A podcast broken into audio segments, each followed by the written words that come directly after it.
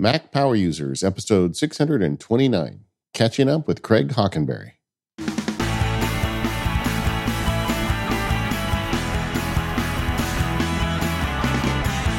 Hello, everyone. This is David Sparks. I am here with the Mac Power Users. Stephen is not here today. He couldn't be here with us today, but that's okay. We got another guest with us today. Welcome to the show, Craig Hockenberry.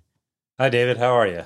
Oh, man, I'm so happy that you were able to come on the show. I've been pestering you for far too long about this, but uh, for folks who don't yeah. know Craig, he is, uh, I guess, you're at the Icon Factory. I know you seem to write just about all the apps that come out of the Icon Factory. Oh, no, no, no, not all of them. Um, oh, no? Okay. Uh, we ha- actually have uh, three developers working um, on our apps now. So okay. it's it's me here in Laguna Beach. Yeah. Um, a uh, another developer in Dubuque, Iowa, Sean Heber. He's um, been working on Frenzic and uh, our game Frenzic on Apple Arcade, yeah. and he's worked on Twitterrific quite a bit as well. And uh, lately, we've been working with uh, uh a developer in uh, who's currently stationed in uh, Berlin, um, Shannon Hughes, who's working on the Linea with me at the moment. It, it feels yeah. like with partly because of the COVID thing, but I mean, we are heading this way anyway, that everything almost anymore is global. I mean, it, it's just so oh. easy to work with people well, internationally. The, the, yeah. the, story I love to tell about the Icon Factory is in, we've been in business as, as a company for over 25 years. And in that period of time, the uh, five partners in, in the business have only been together one time. Wow. And that was like in, that was in like uh, geez, I don't remember. It was like 1999, there, 2000, thereabouts. So a yeah. long time ago. Well, I mean, maybe it's like you know the thing with the president where they can't have like all the people in one room at one time. We got to like yeah. protect the yeah. Uh, yeah, yeah, the icon no. factory. well, the, the, it, it, it, it's just it's just that's the way we've always worked, right? It's yeah. like the the three founders of of the company were all in Greensboro. They had worked together uh, at MTI, the the phone company, and I came up with this idea for some shareware to let you change icons on on your Mac, and they loved it. We started working together, and I wasn't going to move to Greensboro, and they weren't going to move to California, so we just made it work, and we've been doing that, yeah, you know, from 25 years now. And, and that's the the roots of the Icon Factory are the icon factory you know the the app that allowed you to change yeah. icons and, yeah well our original original tagline was mac icons that don't suck right? yeah yeah that was awesome kind by of, the way kind of stole that from from uh from uh Rich Siegel at Bare Bones, yeah, yeah. yeah. But but the uh, and there was like a phase there where I know when I was younger, that was like a thing was to customize all the icons on my Mac, and I also remember Icon Factory used to have like free sets, so I would always go download those, and then I paid for a couple too. And yeah, the, um, and uh, that was a thing. I don't think that's as much of a thing anymore. People don't change their icons. It it's yeah. it's it. There are still people that that like to change like their hard drive icon, and maybe yeah. you know, I I always uh, change uh, my working folder right, so I can easily locate it on my desktop. Yeah. Um, and that for me is is still something I do, but yes, it's not at the level of Kaleidoscope, you know, where you're changing the window Chrome and doing all the other stuff that that you used to do on, you know, Mac OS nine. But yeah, so Icon Factory, you know, really got its start with the customizable icons, and then yeah, but it's evolved really past that in a lot of ways. Yeah, well, and, it, yeah, it, it's a business now, right? It's, yeah. it's something that that you know we we did it for just the love of of you know, making beautiful icons and a lot of companies saw this work you know it was free it was on the internet it was, it was basically like a great portfolio yeah. of, of work that we'd done and you know we got a job to uh, do the uh, the icons for um, Microsoft's email client, which wasn't called Outlook at the time, but it was something else. Uh, I forget the, the I think it started with an product. E. I forget the name of it. That I, I remember that app because it had um, a single data file with all your email in it. Yeah, yeah, yeah. And like it Huge. felt like at any time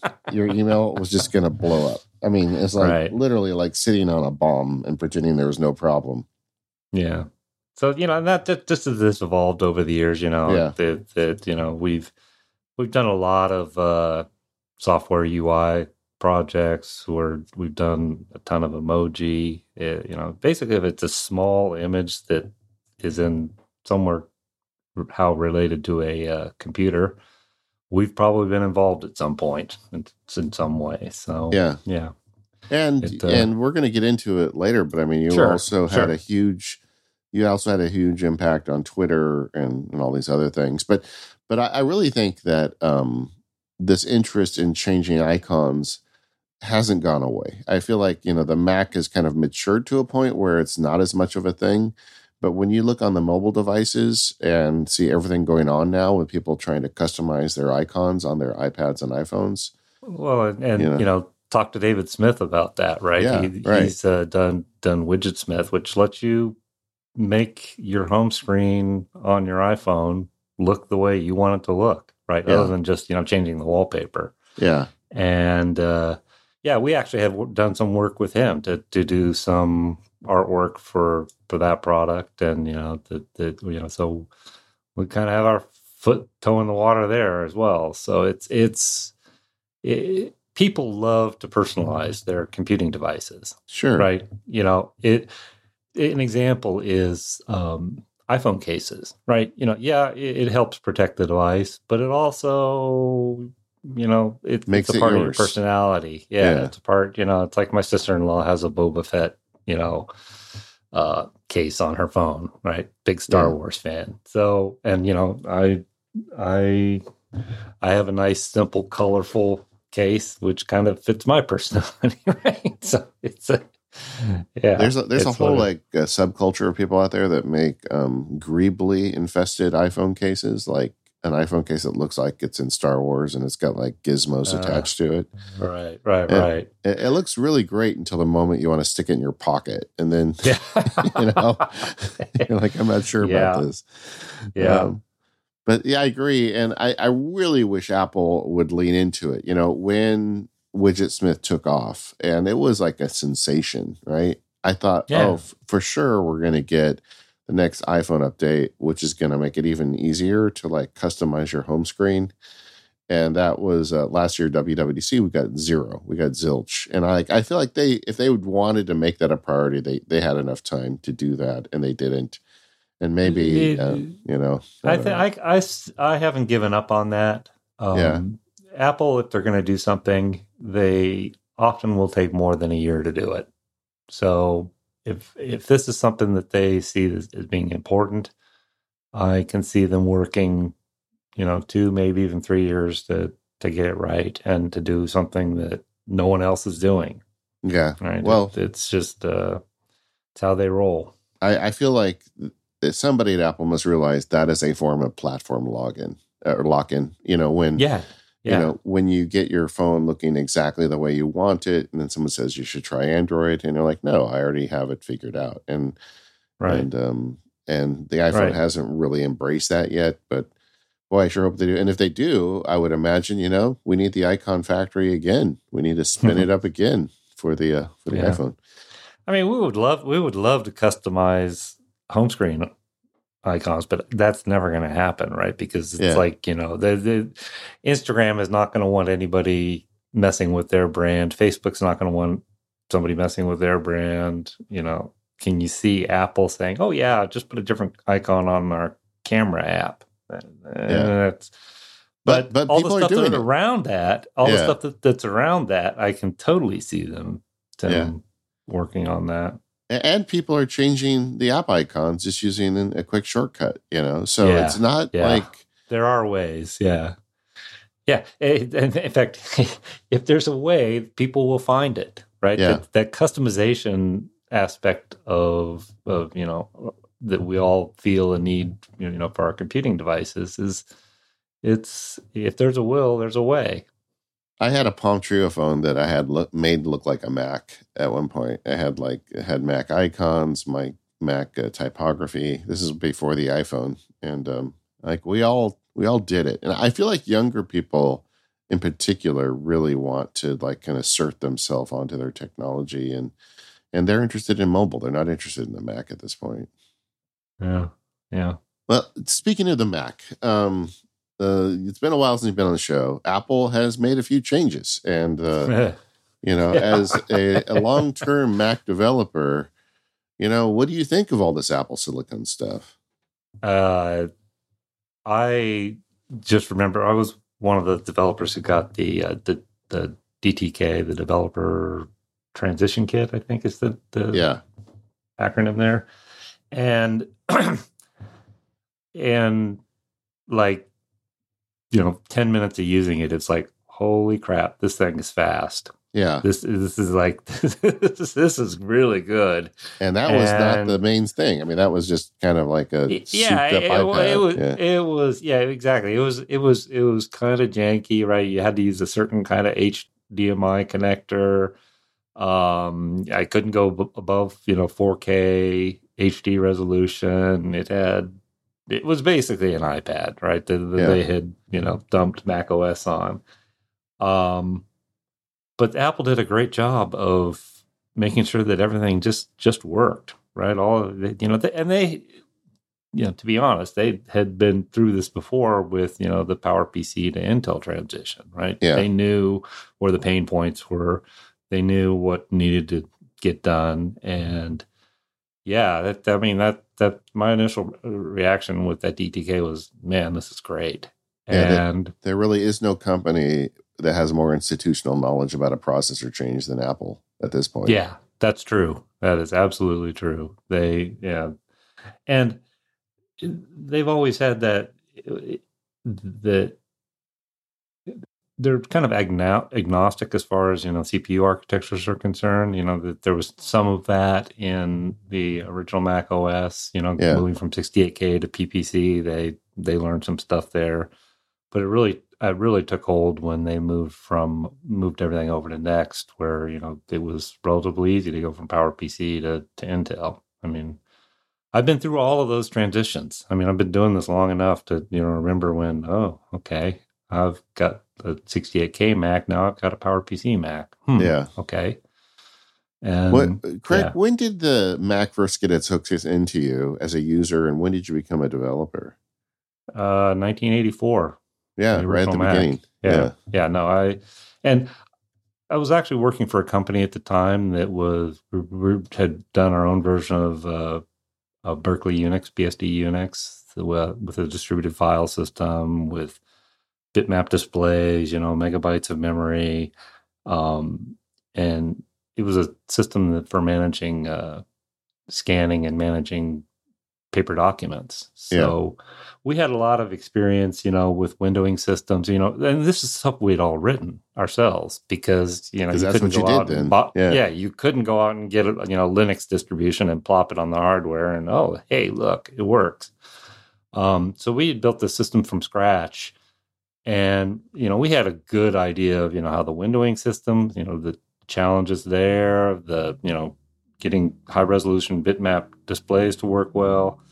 And then Apple announces the Mac, and it's like, holy crap, how did they get all of this stuff into that small little box? Yeah. It was just, it was, and, you know, I had to have one, right? It's yeah. like, uh, I gotta, I gotta play with this. And, and, you know, that, that I I did a little bit of development on. Um, the main thing I used it for actually was uh, to hook into a uh, a Unix system, and it gave me, you know, four virtual terminals. Yeah. So, you know, at the time, it you know, this is you know back in the the early '80s, you had one serial line connected to the big computer in the big room with the air conditioning, and you had one terminal connected to that. And it was kind of revolutionary to have a Mac with, you know, four virtual terminals on it. So it was basically four, you know, terminal windows yeah. in, on the Mac. And that was a real productivity boost.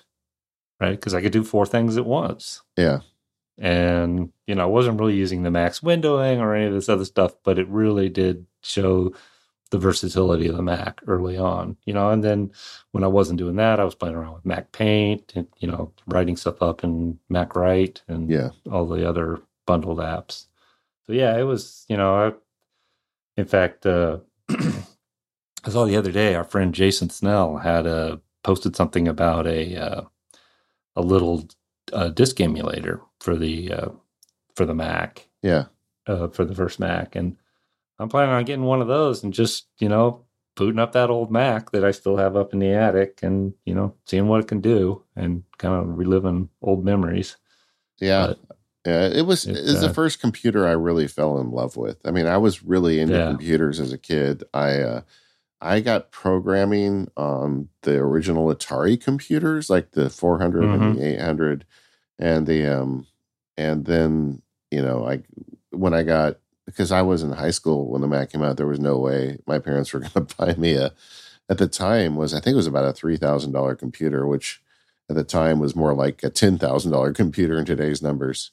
But the uh, but I got you know I started using them in college and. Uh, the user interface and just the way it was so thoughtful. It really hooked me. That's the reason this show exists, honestly.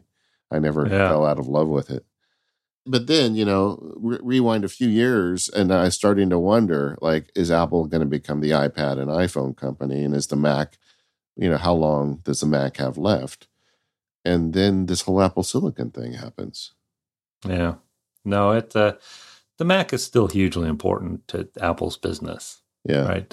And and it will be for the foreseeable future. I mean, I could see a day, maybe sometime in the far future, where you know there's an iPad Pro with a keyboard and a mouse and does all the other stuff that the Mac does, and you can do all your Xcode development on that iPad. But it's like, honestly, I think that's a long ways away. Yeah. I there's just too many things that that developers rely on in Xcode that just really don't have an analog in the world of, of iPad.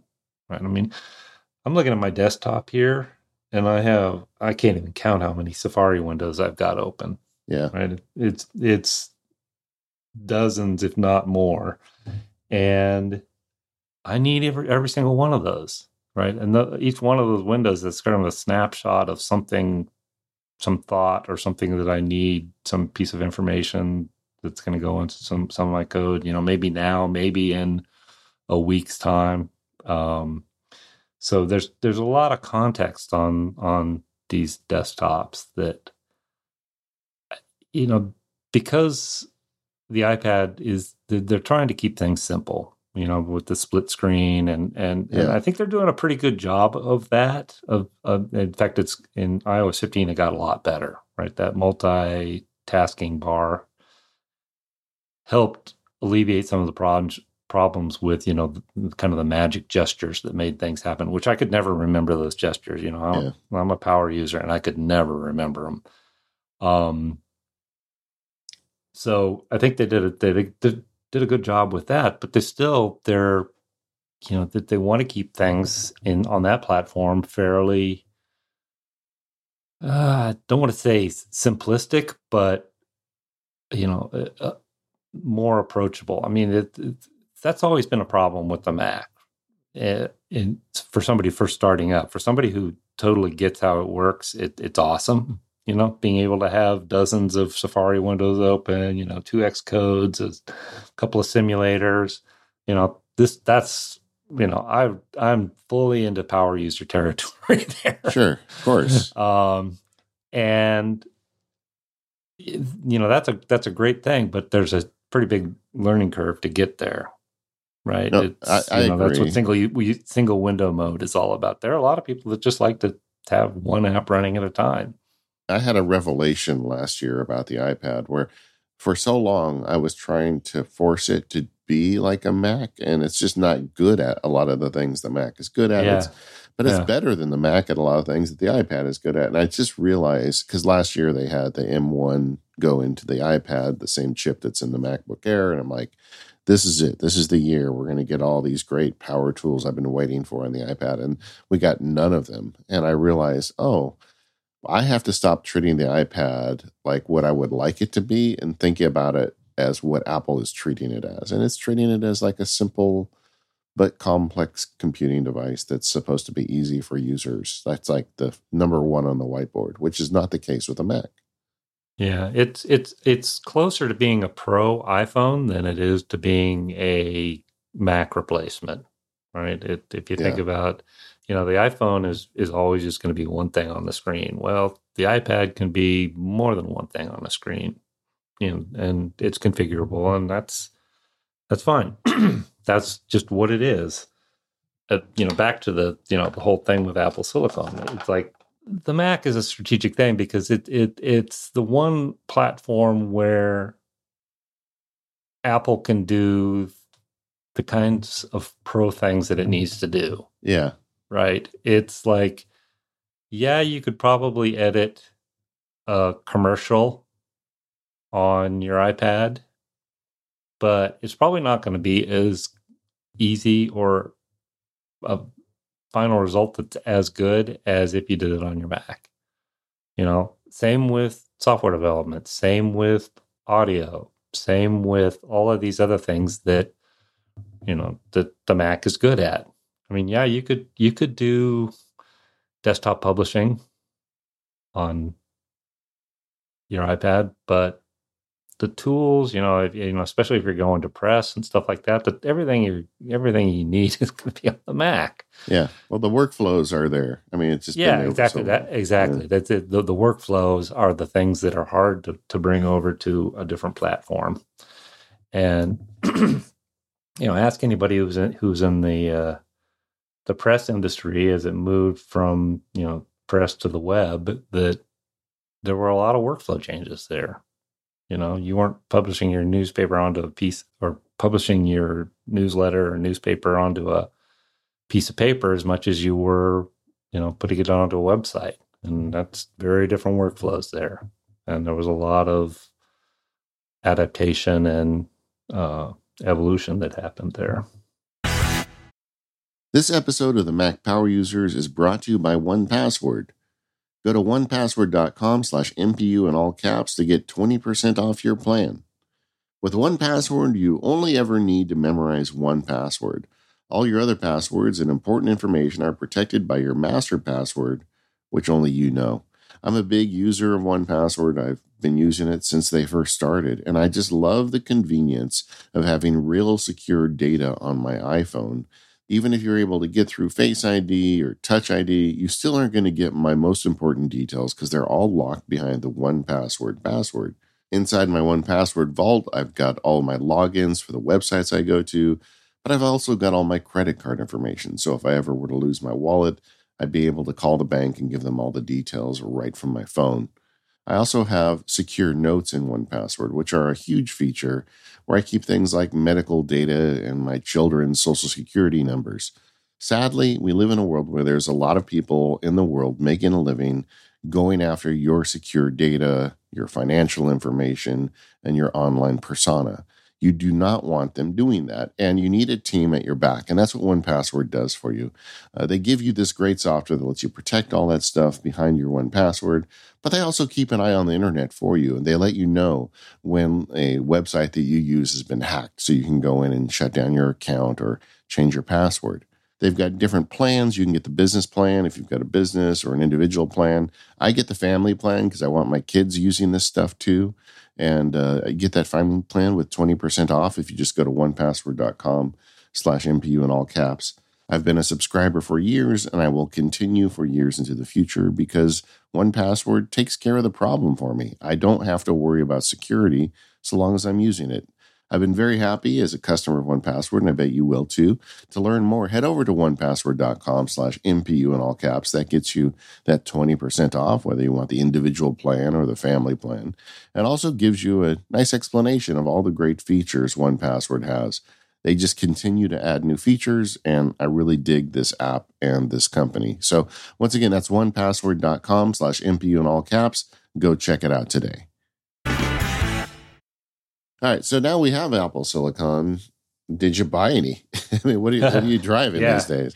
Yeah, yeah. That the uh well, as I said earlier, the the DTK was the first thing that I had, and yeah, I was I knew that that I was going to have more after using that thing, Yeah. and uh, some of those early laptops that had the M1 chip in it weren't enough for my needs. Um, but you know the uh, I forget what size the screen is on this iMac, but the, the iMac that they had, the colorful iMacs that they, they came out with, I got one of those now, and I run um, two displays on that. A, I've got ooh, a Mac Mini that I run server backups on daily. I've got another Mac Mini that's got a bunch of old archive stuff on it. Uh, I've got a 5K iMac that I use for doing some stuff that I don't want to do on my main uh, development machine. Yeah. Uh, I've got a MacBook Pro, uh, Intel MacBook Pro. I don't have the M1 Pro or M1 Pro Max uh, MacBooks MacBook yet. Um, I see that being a. I mean, the MacBook I have now is is is the one that was released just before the uh, the M1 transition. So it, it's kind of new. It, it's I'm honestly not using it uh, to its full potential right now, um, but uh, that's probably going to change at some point in the future, and I'll definitely upgrade at that point. Where do you do your development work? Is it on the M1 iMac? Yeah, that's uh, a majority of it is there. Uh, I also do some on the laptop, um, depending upon where I am. I I work away from home for a couple days a week, so the kind of apps that I'm working on though are not. You know, I've you know I've uh, friends that work on uh, Photoshop at Adobe, you know, and they talk about how you know it takes hours to do, to do, build their Yeah. app, you know, and and mine take like five minutes. Yes, so- and, and Notchmeister is probably probably rendering faster. Yeah, yeah, probably building faster. Yeah. yeah. As an old school Mac guy, what do you think of the new colorful iMacs? The M1s. I love them. Yeah, I think it's I think it's it's fun. I uh, I I I will say that I want a larger screen, and I need more than the 16 gigabytes of memory. You know, I maxed out uh, the memory on this thing, and you know, you run Photoshop and some uh, image editing software and all the stuff that you need to do to do modern software development and yeah, I can tell you now, right now, I've got how much memory do I have swapped in here? Eh, it's not too bad right now. It's four gigabytes of, swap memory. So, you know, I could easily use another 16 gigabytes of memory on this thing. what what tool do you use to check your memory usage? Um, I have a tool that I wrote called iPulse. Yeah. It's uh, I originally wrote it back when Mac OS was the new thing, and um, in fact, that's iPulse ringing there in the background, telling me it's the top of the hour. I, it's one of the it's so so many of the, the apps that I uh, I use are ones that I wrote because Yeah. I needed it to do something. Yeah. Um, so yeah, that uh, I, I didn't even realize because I have I have a lot of your apps. I didn't even realize this one existed. I'm looking at it right now. It's only ten bucks in the Mac App Store. yeah, it's pretty it's, nice. it's it's Yeah. it's really it's a it's a nice little system monitor kind of thing. It's Yeah, it's on screen. You know, a, lot of people like iStat menus. You know, to like it be, to be up in the uh, the menu bar. Uh, I actually prefer it down as a uh, as a separate small window that I can poke in the corner, and so. yeah, But they're they're essentially the same thing. It lets you keep an eye di- eye on what your Mac is doing, and when you're doing software development, you often push parts of the systems harder than most people. Yeah. Uh, it's like you know, but but not all the Yes. parts. You know, right? Like you're not graphics wise, you're not probably pushing it too No. hard. You no, know? no, no, no. If we if I was rendering video and and stuff like that, yeah, sure. But yeah, it's more we're all the software developers we're all CPU bound, not GPU bound. Yeah, I, I got the uh, the M1 uh, MacBook Pro, and because mm-hmm. I do a lot of video rendering with the stuff I do, and it is just insane how much faster the little spinny bar in Final Cut got. I mean, yeah, I yeah. I've never had an upgrade where things change that fast that quickly. But uh, I'm assuming at some point you're going to want to get like the beefed out one for software development. But but what is that for you? Is that like the iMac Pro successor or the Mac Pro? Or? Yeah, I want what I want a larger screen. You know, 27 inches instead yeah. of 24. Uh, twice as much memory at least. If if it goes up to 64 gigabytes, I'll go for 64 gigabytes. Um, and yeah, the you know somewhere between eight and 12 cores is probably the sweet spot for what I do. So you probably don't need whatever the Mac Pro is going to become. No, no, no. The, the Mac Pro, I mean, that's an absolutely cool looking machine. It's, yeah. it's, it's, it's, it's, that, that just is a work of art, right? Yeah. Is, yeah. It, it, you know, and, uh, but yeah, it's way over what, what I need. Uh, in fact, I was just until, until before I got this M1 iMac. I was on a, uh, an iMac from 2015. So, you know, seven year old machine. And it was kind of okay for what I needed it for. Yeah. I mean, yeah, it was a little slow in certain things, but yeah, I, uh, and I've been, I've been really happy with this M1 Mac, uh, or uh, M1 iMac, but I yeah. definitely want more screen real estate and some more memory.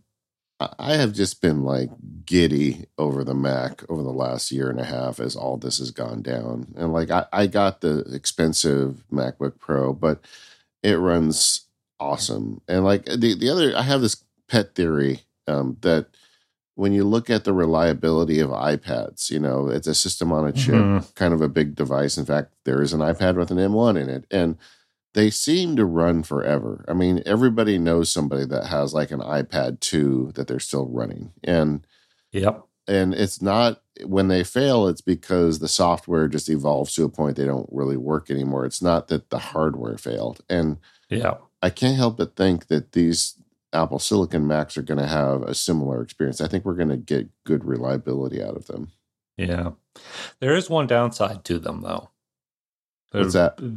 especially during the winter, doesn't keep your office warm. okay, yeah, yeah. it, yeah. It, it's funny though. It's seriously, it's like I have noticed a temperature change. I mean, I you know I I live down on the coast in in California, and and it you know we have a very temperate climate. I don't have any air conditioning or really much heating in in my office, and I have realized this winter that I used to use the the iMac to, to heat my office. You know, I'm now wearing sweaters and jackets and stuff while I work because I got an M1. yeah, you, also lost your white noise generator. I mean, yeah,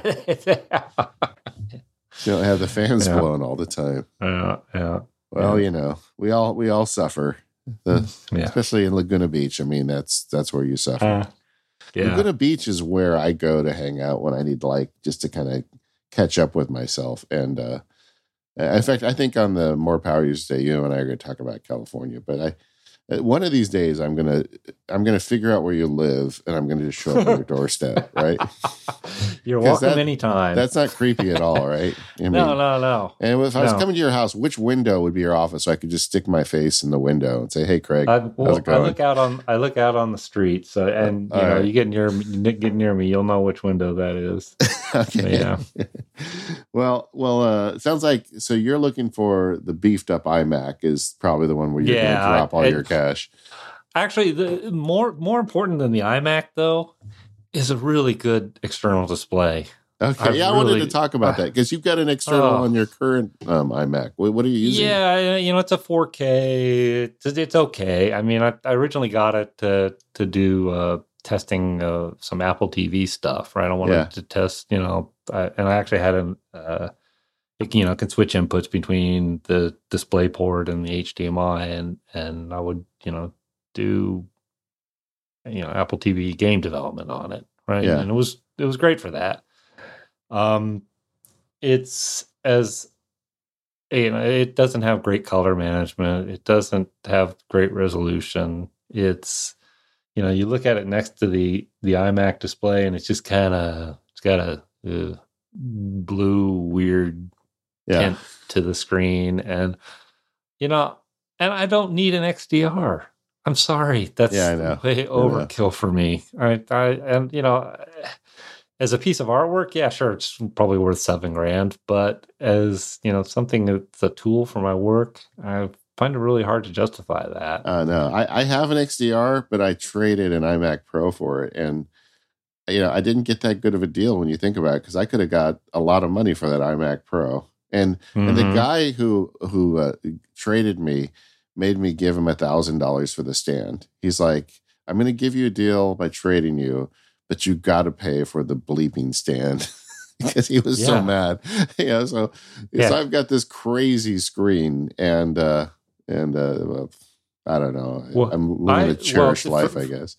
For me, I'd rather I'd rather have a, a 27 inchish screen.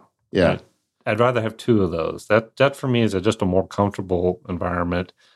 Uh, I basically split my work between you know two or maybe three spaces on two screens. Yeah. Right. And I just I know where everything is, and you know if if I'm doing web development, I'm on one screen. If I'm on or on one space, if I'm doing you know app development, that's another space on another screen. You know my documentation's all uh, in a consistent place. I mean, I never have it's in fact, I never have Safari windows open on my left screen. Right, Safari windows are always on my right screen, and there's been a bug recently with in Monterey, with where it's you know the M1 Mac is is asleep, and it wakes up, and Safari decides to move all the windows to the other screen, and that just drives me crazy. I bet it's totally it's like because I've I've organized my desktop, right? You know, people do that. You know, their physical desktops, right? You know, you you have a spot where you keep your cup of coffee. You have a spot where you put your laptop. You have a spot where your mouse goes. You have a spot yeah. where your phone sits on the desk. You have a spot where your papers go. You have a spot where the bills go. Yeah, you know that it's and you know, it's like you know, Mac OS is just coming in and going, "Oh, I'm going to move your cup of coffee over to the other side." yeah, yeah. it's like, oh, that sucks. I'm not, I'm not left-handed. so, so now when you have two monitors, do you like split them right down the middle, or do you like have a main one in front of your face and one off to the no, side? No, they're they're they're left and right. Yeah. yeah. Okay. Side by yeah. side by side, and I've been doing that for. Well, it, it used to be that you had to do that. I'm, I mean, I'm old enough to have done uh, multiple monitor setups when they were CRT screens. Yeah. Right. And you couldn't put it one C you could, but it was really impractical to put one CRT on top of another. So they typically sat side by side, and I'm just used to it being that way. And no, yeah, but what I mean is like, do you me. have one centered in front of your face, or do you have a line? No, no, they're they're they're they're like one for each eyeball. okay. Well, that would be impressive if you could do that. You know? Yeah, no. And then I need two mice. A little creepy. And that, that's but... kind of hard to do. yeah.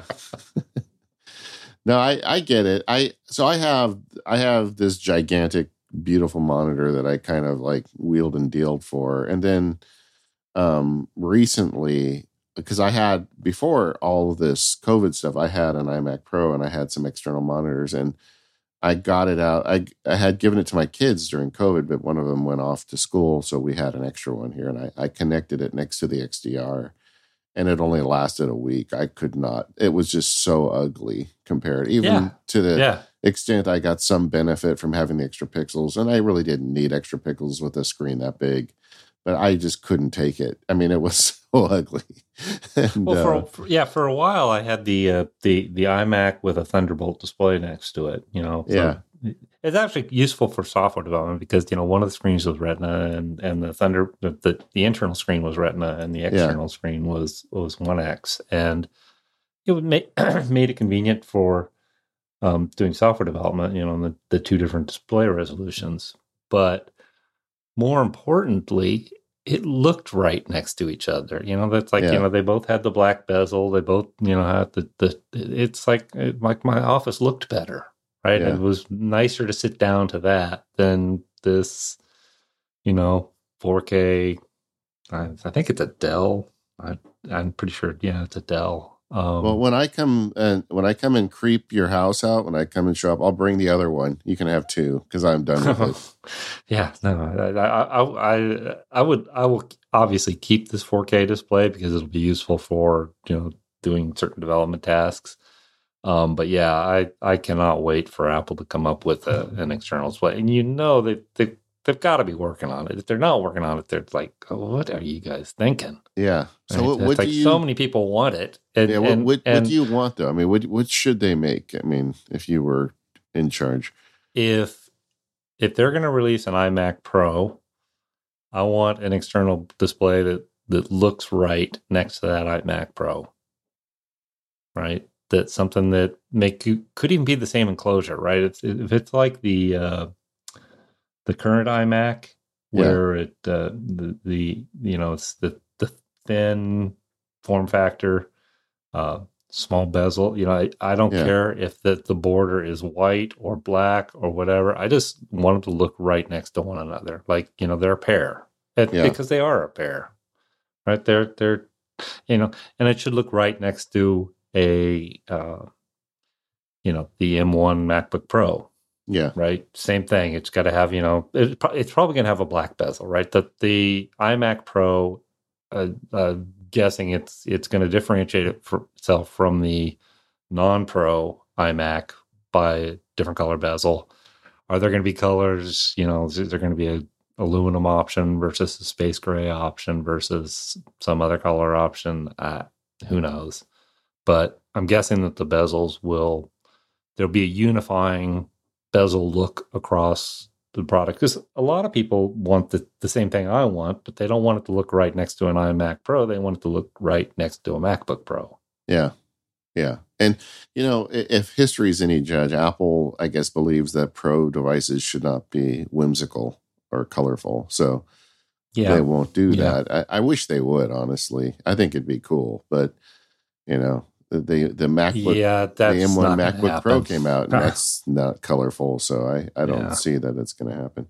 I I would I would enjoy the color as well, but yeah, I can't see that happening. It's just it's yeah, but I I think you may get your wish. I mean, I can't imagine. I mean, they have to know, right? I mean, Apple users want Apple devices on their desk, but they don't want to spend that much money for a screen. And and obviously, I mean, I have this crazy screen and I don't even use it for what it I mean, it's ridiculous that I own the screen because I don't do HDR video. So why yeah. do I even have this monster? Um uh, I mean, there's a yeah, lot of people. It, it'll, it'll be interesting what happens on the the resale market for those things if Apple does come out with a lower priced external display because yeah. I think you know a lot of people thinking that you know maybe this thing is too big for what I need, and I hmm. I could tell you right now it's too big for what I need. Yeah. Right. I, again, I you know I like having two smaller monitors rather than one huge monitor. I just that's just me, and yeah, I don't don't know if I'm an outlier or not as far as that. I probably am a bit, but you know, you asked me what I wanted, and that's that's it. This episode of the Mac Power Users is brought to you by TextExpander. Keep it consistent and keep it accurate with TextExpander. Go to textexpander.com slash podcast to sign up and get 20% off. In our fast paced world, things change constantly, and errors in messaging often have significant consequences. Text Expander lets you make new approved messaging available to every team member instantly with just a few keystrokes, ensuring your team remains consistent, current, and accurate. With TextExpander, get your message right every time. Expand content that corrects your spelling and keeps your language consistent with just a few keystrokes. And the way that works is everybody on the team has access to these shared snippets. So if somebody changes the, the language of the snippet, it gets populated across the board. And that way, it's consistent and accurate. And the team members will consistently know the right messaging for the right person at the right time without relying memory or copy and paste. TextExpander is the text expansion tool I use. I just love the way they've got all the power features in it, like automation, AppleScript. I mean, there's just so much I do with TextExpander that's not possible with any other tool. I've been a fan of this one for a long time. They were the original sponsor of the Mac Power Users, so of course I appreciate that. But I also just really appreciate how great the app is and all the work they've put into giving me text expansion on steroids. And that's what it is. You can go check it out yourself. Show listeners get 20% off the first year. Just go to textexpander.com slash podcast and sign up today. Let them know you heard about it at the Mac Power Users and start getting automated with your text today. Thanks, TextExpander, for all of your support of the Mac Power Users.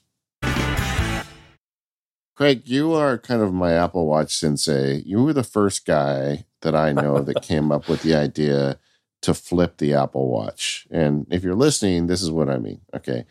Uh, you know, every watch I've ever owned has the little dial. What do they call that? It's not the dial. What's the fancy the crown? The, the crown. crown. As the crown on the right side, right? But mm-hmm. I've never owned a watch before that when I put my palm flat on the table would trigger Siri if the crown got pressed. But now I have an Apple Watch and that's what happens. So so um, you came up with the idea there, and there's a this bizarre setting on the Apple Watch OS where you can flip it so the crown goes on the left side. And right. I don't know if you wrote about that somewhere. You said on a podcast. Yeah, I, I was on my uh, on my blog. Um, I forget what I titled it, but it was yeah, it just showed uh, showed how to to change that setting. And I'm guessing that there was some Apple engineer that this or designer that discovered during the development of the watch that you know yes traditionally crowns go on the right hand side but it's actually better if the crown is on the right hand side because you can work it with your thumb instead yeah. of your index finger and it's just it's nat your your hand naturally fits there um because you know your your opposing opposing hand thumb is right in the right place over the digital crown um, yeah, and when it's on the other side. And and when you put it on the left side, the crown is at the bottom on the left side, so you can work it with your thumb yeah. and still see the screen. I mean, it's like it's almost like and and it puts the microphone as it's pointing towards your face rather than away from your face too. So where is the microphone on the Apple Watch? I didn't even realize that. It's on the opposite side of the digital crown. Oh, okay. And that was that was an, another people like especially in colder climates in the winter you know, they've got a jacket and the microphone's pointed towards the cuff of the jacket and, and basically muffling the microphone. Yeah. So it's a, well, it's a, for me, it's a win-win thing. It's just, it's more comfortable to use and, um, you know, it, it improves the functionality of the device. Um, yeah, it's not traditional, but you know, there's not really nothing other than the you know the watch faces themselves that are traditional about the watch. Yeah, so, well, I, I tried it once you put, did that post, and that was years ago, and I've I've kept it, and uh, we'll we'll link the post in the show notes. But yeah, I was going to say you look that up later because I, I, I don't. It's it, it's what I did that when the watch first came out. Which when was that? That was two thousand 15 seven years ago? Yeah i don't remember but well we have a, a series 7 now. Okay it released in 2015 april 20 oh there you go. My, my memory's not as bad as i thought it was. Yeah there we go. Series 1 yeah, or it wasn't even called a series 1 it was just called the first generation. Yeah it was apple watch. Developers call it series 0 but that yeah it's because we love zero based numbers. There we go. Of course right but right. now you use it a lot. I mean, you go in the ocean with it, and you uh, you're you're an Apple Watch enthusiast. What what yeah, do you like about it? in fact, it? that was that was one of the first things that I you know it, it's it's like any new device, right? Yeah. The, you know the the the thing comes out, and I poke at it, and yeah. um, I read that somewhere that the Apple Watch um, had rubber seals in it. I was like, oh, interesting it's probably waterproof and did some research and found out that yes in fact it is. It had i think what ip6 ipx6 or something like that. It, had a uh, rating to like you know three feet underwater which for me swimming in the ocean i'm staying at the surface and it's fine. My main concern at that point was okay, how is salt water and sand going to affect it? And did some more research. And um, yeah, it turns out rubber is pretty good for dealing with salt water, and you know, sand is pretty much not an issue as long as you you wash it off after you use you've been in the water and used it uh, in that salt water. So yeah, I I did. I was probably one of the first people that uh, was doing workouts in water, and this is before they actually had um, swimming workouts in in yeah. the the watch app, the the the exercise app, so the workouts app.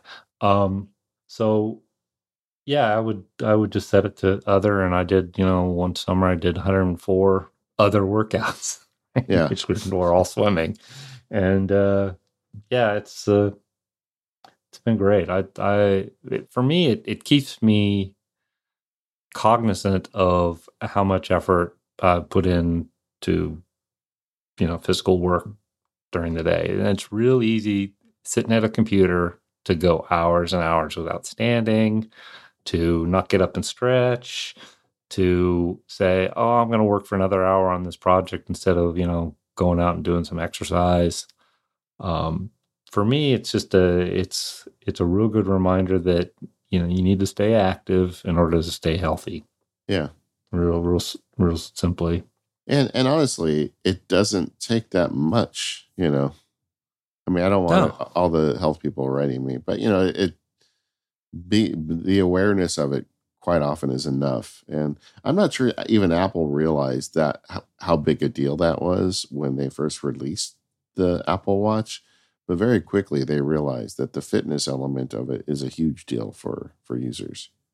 Yeah, that they I think they were it was kind of a product searching for the right market when they initially released it. I think that they probably didn't think about activity as being like one of the most important things about the watch. but it didn't take them long to figure out that yeah, activity is this, the killer app for that device. Um, it's like the camera app for the phone, right? You know, you can't imagine having a phone without a camera app now. Well, yeah. I can't imagine having an Apple Watch without an activity or workouts app. What watch face do you use? What's it called? Infograph. Yeah. Yeah. I'm just looking at it now. It's the infograph with um, some complications that I wrote, which show me the the position of the the sun in the sky, the position position of the moon, the moon phase.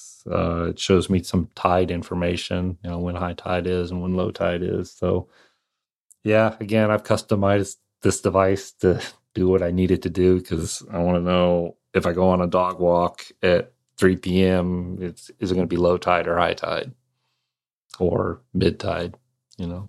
So. I am. Um, I just go back and forth with these faces. Like I want to use an analog face. I keep trying them, but I always end up back with infograph as well. You know, it's like it's a digital watch, and it almost I guess feel like with a square with a square screen, and I ha- I should just surrender and just accept well, that. I, you know, yeah, I use the I use the infograph, but with the uh, with the hands on it. Oh, the analog. I, I actually prefer. Yeah. yeah, I yeah I use the analog infograph, and I'm see I'm the opposite. I I've, I try going with the digital ones, and I there's something about my brain that doesn't. I mean, I can just glance at the watch and look at where the the you know minute hand is, and know okay, is it close to the half hour or is it close to the 15 minute mark? Yeah. And you know, kind of judge time that way rather than knowing it's exactly you know uh 1024 right now. Yeah. I just I, you know I'm the first you. thing i did i glanced yeah. at it and goes yeah it's almost 1030 that that for me is the kind of time that i want to know. Yeah. I mean we're of a certain age right? We grew up with analog watches. And like when i talk to my kids they tell me that that actually there is a moment where they have to like do the translation when they look at an analog face. It takes them a little longer and yeah, I, I think they look better, but for some reason I just cannot find one on the Apple Watch that I'm happy with. Like I've been trying the California face lately. Yeah, I like California. That for that, if I'm if I'm getting dressed up to go out somewhere, you know, I'll put the uh, the Milanese loop on the the I've got the uh, Series Six edition, which is the titanium one, and that with the Milanese loop and the California watch face, and it looks classy, right? It's like okay, I'm ready to go out to have a nice dinner now. But you know, day to day, I just wear one of those the what what do they call it the the loop the yeah the, the watch band the, that Marc Newson came up with uh, the one without a buckle. Uh, yeah, the yeah, woven it, loop. I think. No, no, no, not the woven one. That the uh, the one has a little silver nub that you put yeah. in into the hole. Yeah. See, these things are such a part of our life now. I don't even remember what the names of this stuff are. You know, it's like it's just it's just it's my watch now. And yeah. It's it's uh, an important part of my life. You know, the the I use it for while I'm cooking.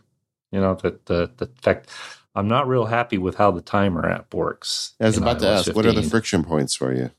I use the Apple Watch timer a lot while I'm cooking, and often your hands are, are dirty when you know you're cooking and you don't yeah. want to touch you know your nice apple watch with you know a hand covered in you know pork fat right or whatever yeah. so i will often navigate my watch with my nose right okay. that, that, you know you know you you can you can you can do what you need to do by just tapping on the watch with your nose and the timer app is great for doing that at least it used to be right it now goes after it's finished the timer, it goes back to this list of recent things, which for me is totally useless. Well, not totally useless, but mostly useless because I just want the one, three, five, 10, 15, and 30 minute timers. Yeah. That's all I need. It's, you know, it's, when you're cooking, you know, it's like, okay, I want to check this thing that's in the oven in 15 minutes or 30 minutes. Okay. That goes off okay, oh, that looks like it needs another 10 minutes. So you set a 10 minute timer. And then you just, you know, it's really, it's like, you know, kitchen timers have been a thing for a long time, right? It used to be like the analog thing and then became a digital yeah. thing. And now it's something that is with me wherever I happen to be. And, you know, I may not be cooking in the kitchen, I may be out by the barbecue. Yeah. Right. And I may be, you know, a five minute timer is telling me two things, right? It's like go check on the meat and go you know, check on the potatoes that are roasting. Yeah. Right. It's so yeah, that that's the timer it, it they they they tried to I mean it supports multiple timers now, which I can see why they they did that, but there's no way to, to differentiate the two timers. Right. If you set a, a, a one minute timer and a five minute timer, you know, and one of them goes off, which one was it? Yeah, it is this the five it. minute one? Is yeah. this you know, the, the sound isn't different? You know, I have to actually go dig around on the watch to to figure out what I just heard. And there's there's definitely friction there. I'm not in fact I've been meaning to write up a good bug report about this stuff, but been too busy to to do it justice. But yeah, that that for me is the one of the pain points on the watch now because is you know the, the, the timer app has gotten con- consistently better over um, over the years. I mean, it used to be the only way you could set a timer was with Siri. Yeah, you know, I and I would say Siri set a timer for five minutes, and it would set a timer and go off in five minutes, and then it didn't have a repeat, and then it got a repeat, and you know, then it got the you know the little grid of dials that made it easy to, to pick one. And and I think that they just went a little too far on quote unquote ease of use there, and where it actually made it hard harder to use. Yeah, it, I guess it's the small screen that hangs them up, right? I mean, because Apple clearly has the ability to make a program that gives you labels on timers, or even make a screen that shows you two timers running simultaneously. But, but I think yeah. it's like they want it to be simple on that little wrist screen, and they're just unwilling to like push that further. They could do it if they let people learn how something worked.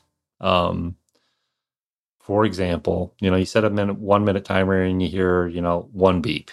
You set a three minute timer, you hear three beeps. You set a five minute timer, you hear deet, deet, deet, deet, deet, deet, you know, and you'd kind of it wouldn't make sense initially, but if it would be a learnable interface, and Apple's always reluctant to do that because they want it to just be obvious, you know, from the get go. So I'm looking right now. We can get on Amazon for $129. We can get a Weber 22 inch uh, grill. If everybody just contributes a few bucks, we can ship it to Tim Cook's house. And if we can get Tim into barbecue, I bet the timer yeah. gets better on the Apple Watch. Uh, How's yeah. that? Do you think it'll work? Yeah, yeah.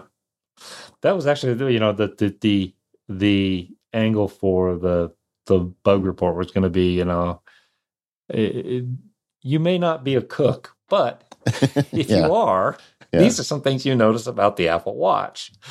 It, I mean, timers are just weird across the board because the Siri, uh, the um, the uh, the uh, HomePod speaker had timer issues. The watch has timer issues. Like all the places where you would actually want to run timers, they didn't really have a unified story or app solution, and they really yeah, still kind of don't.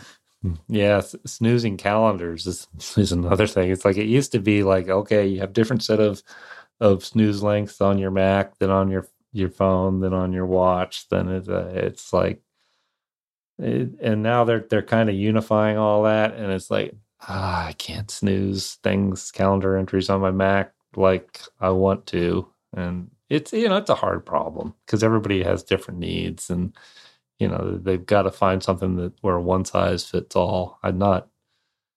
I I, I, re- I recognize that they have that problem. Let's well, well you said way. something a few minutes ago. I'm not going to let you get away with it. Is I need sure. more understanding of the use of your nose and your Apple Watch.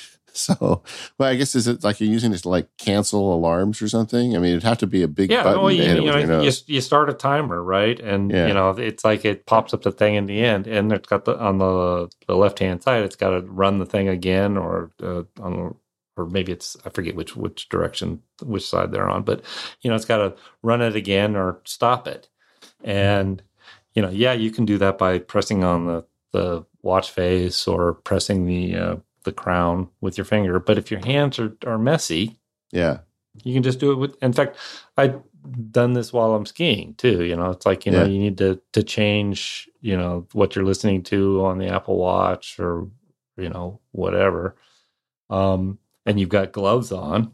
Again, that's another case where you know, hey, just use your nose, yeah. and the, the the targets are big enough that you can get away with it.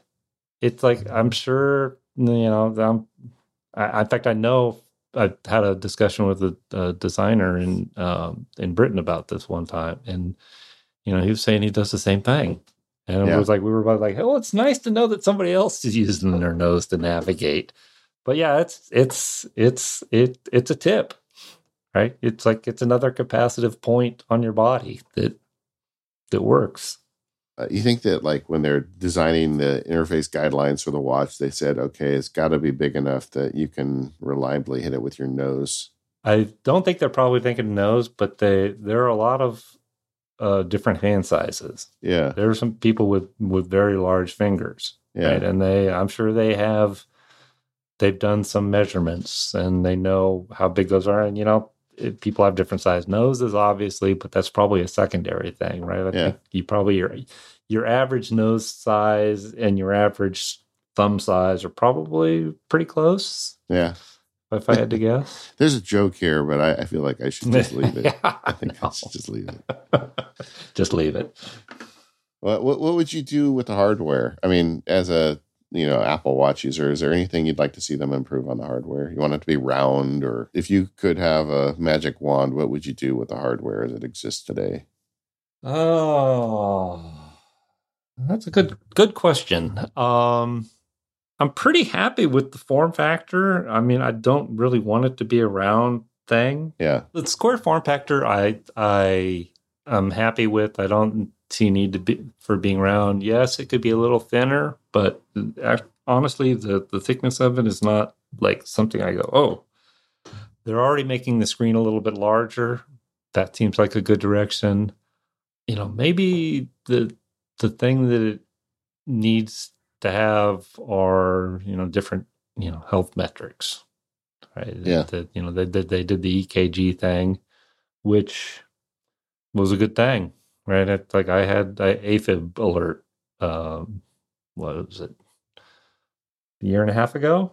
Yeah. And uh, yeah, it uh, got me to go see the cardiologist, and luckily everything was fine. But you know, it was it, it's time. You know, I'm at that time in my life where I need to check on things like that, and it's, Yeah. the watch is a good reminder. Yeah, I have a friend uh, who it literally saved his life. I mean, he got a Hmm. warning and he went in, and a couple days later, he had a zipper. I mean, it was, Yeah. and uh, he had no idea.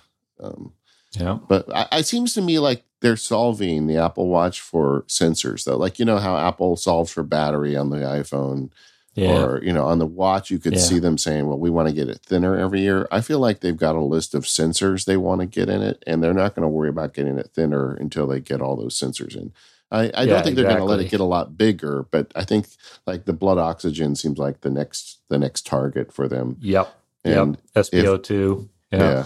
And if if it means that the watch stays thick for a while, but it gets those sensors, I think they're going to be happy. And then eventually it'll get thinner. But I think it's the Yeah, health like I- sensors. Yeah. Like I'm I'm saying, it's like it's not it's not like I'm looking at this watch and going, "Oh, it's way too big." Yeah. Right. It, it's in fact a lot of it a lot of its size sort of fits out into that cup between you know your your bones on your wrist. Right. It's like Yeah. it kind of it kind of it its thickness is hidden by your by your body to some degree. So yeah, I don't see- I don't see that that, that that's a big problem. But yeah, that they're I mean, especially with the the focus on health and you know from a lot of different parts of the company, right? You know, there's you know the health apps and things like that that there's and they have a commitment to it, right? You know, doing research, you know, and helping doctors, you know, perform studies and things like that. And, and honestly, getting those emails from people like my friends saying, "Hey, your thing just saved my life," that's a pretty good motivator for a oh, company. Oh, you know? absolutely. Yeah. Yeah. Yeah. Talk about changing somebody's life. Yeah. This episode of the Mac Power Users is brought to you by Indeed. Go to Indeed.com slash MPU to get a free $75 credit to upgrade your job post. Hunting down answers to your questions can be rewarding. When it comes to hiring, you don't always have as much time as you'd like to spend finding great candidates with the right skills, and that's why there's Indeed, the best hiring partner your team can get. If you're hiring, you need Indeed, because Indeed is the hiring partner where you can attract, interview, and hire all in one place. And Indeed is the only job site where you're guaranteed to find quality applicants that meet your must have requirements, or else you don't pay. Instead of spending hours on multiple job sites hoping to find candidates with the right skills, you need one powerful hiring partner that can help you do it all. Indeed partners with you on every step of the hiring process.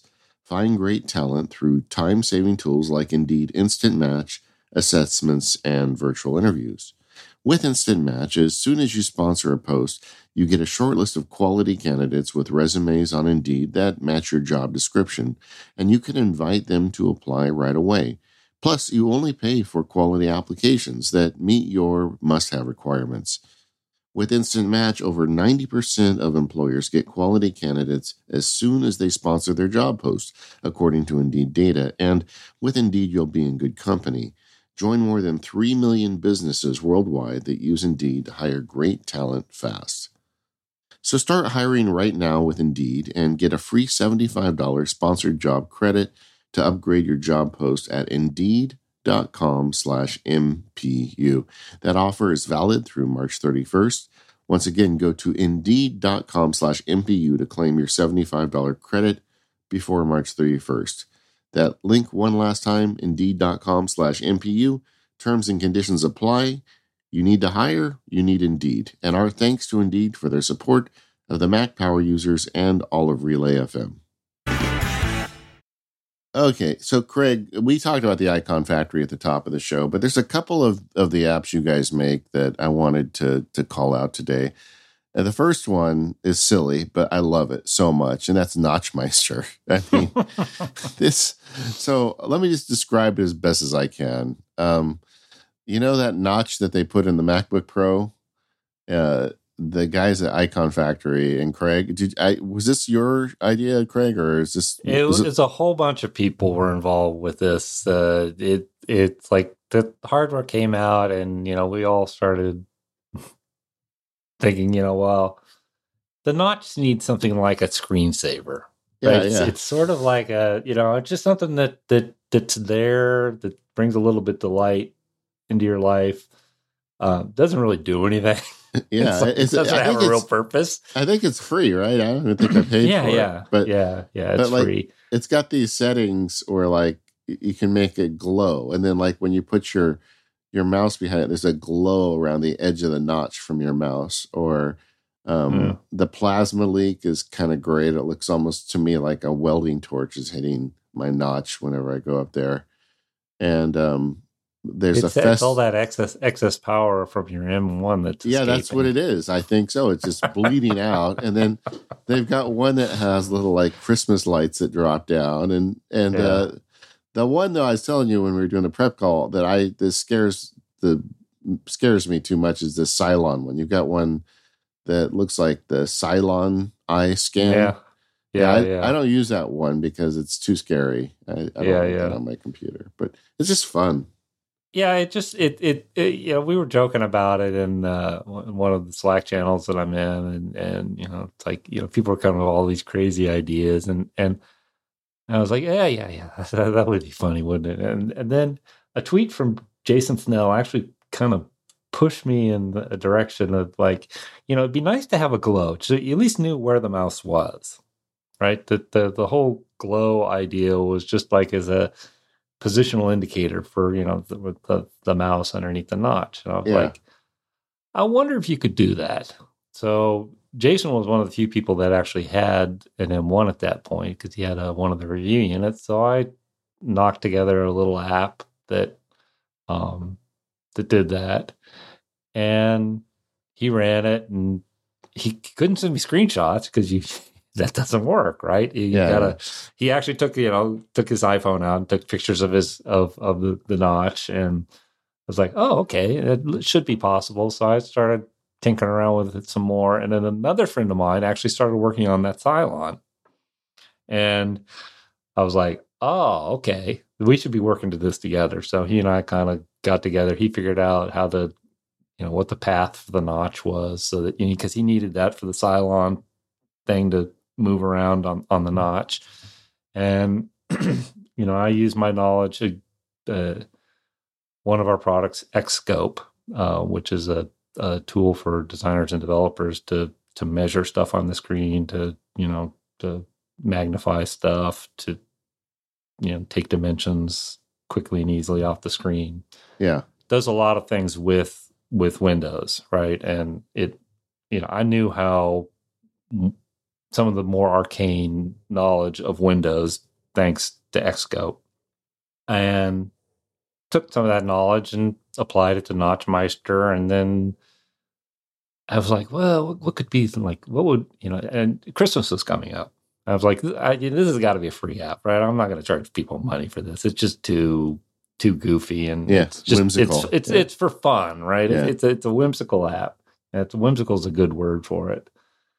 And uh, it's like, oh, what about some holiday lights? You know, and it's like, what if they like, kind of like pop down from the notch and then kind of Yeah. swing a little bit when and you know it, it's it all of that stuff is it, the you know having just finished a game for Apple Arcade, which Frenzic Overtime was on Apple Arcade, and we it, it's got a lot of motion and animation in it, and and you know just basically took some of that knowledge, some knowledge of the Mac, you know, understanding how core animation works, and merged them all together and Notchmeister appeared. And then once the, the holiday lights, and it's like, oh I, yeah, I gotta have a plasma leak and yeah. you know, all the all the other goofy things. So yeah. Well, that's cool. Are, are we going to get more? Are you going to be adding on to it, or is it is it done now? It's a one of those free time things, and there hasn't been a lot of free time right Yeah, at the moment. sure, so sure. yeah, yeah, but yeah, I mean, I'm not. I, I I suspect the ones I actually see, and all of this was done without me having an M1 yeah, uh, MacBook that's Pro. True. I, I did. I had to rely on everybody to test it for me. I, I was just kind. Of, in fact, that's why it, it, has actually has a simulation mode in it, where it yeah. simulates a a notch.